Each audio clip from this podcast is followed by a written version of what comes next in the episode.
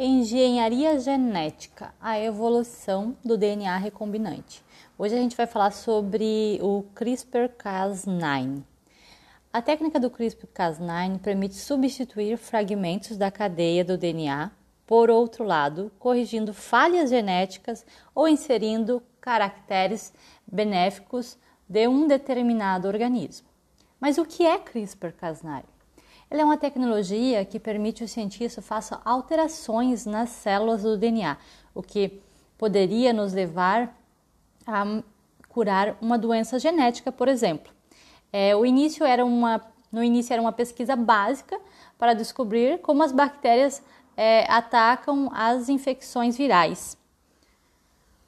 Muitas bactérias têm um sistema imunológico adaptativo chamado CRISPR, que lhes permite